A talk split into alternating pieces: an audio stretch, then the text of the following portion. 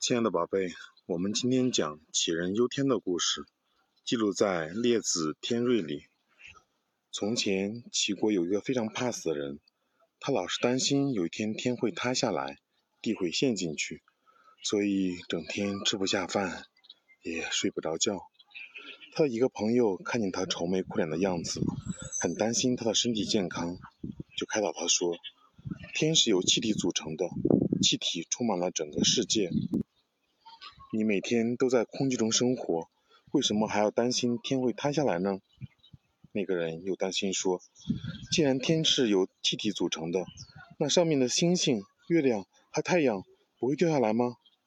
朋友说：“它们都是会发光的气体，并不像看上去的那样，即使掉下来也不会砸伤人。”齐国人又将信将疑地问：“那假如地裂了，该怎么办呢？”朋友说。大地广阔无边，是由泥土和石块组成的。你每天都在上面走路、踩踏，大地只会越来越结实，怎么会裂开呢？齐国人听了鹏的解释，这才安心的吃饭和睡觉了。小宝贝，从这个故事里面，我们明白什么道理呢？为根本不可能发生的事而担忧，真是去庸人自扰。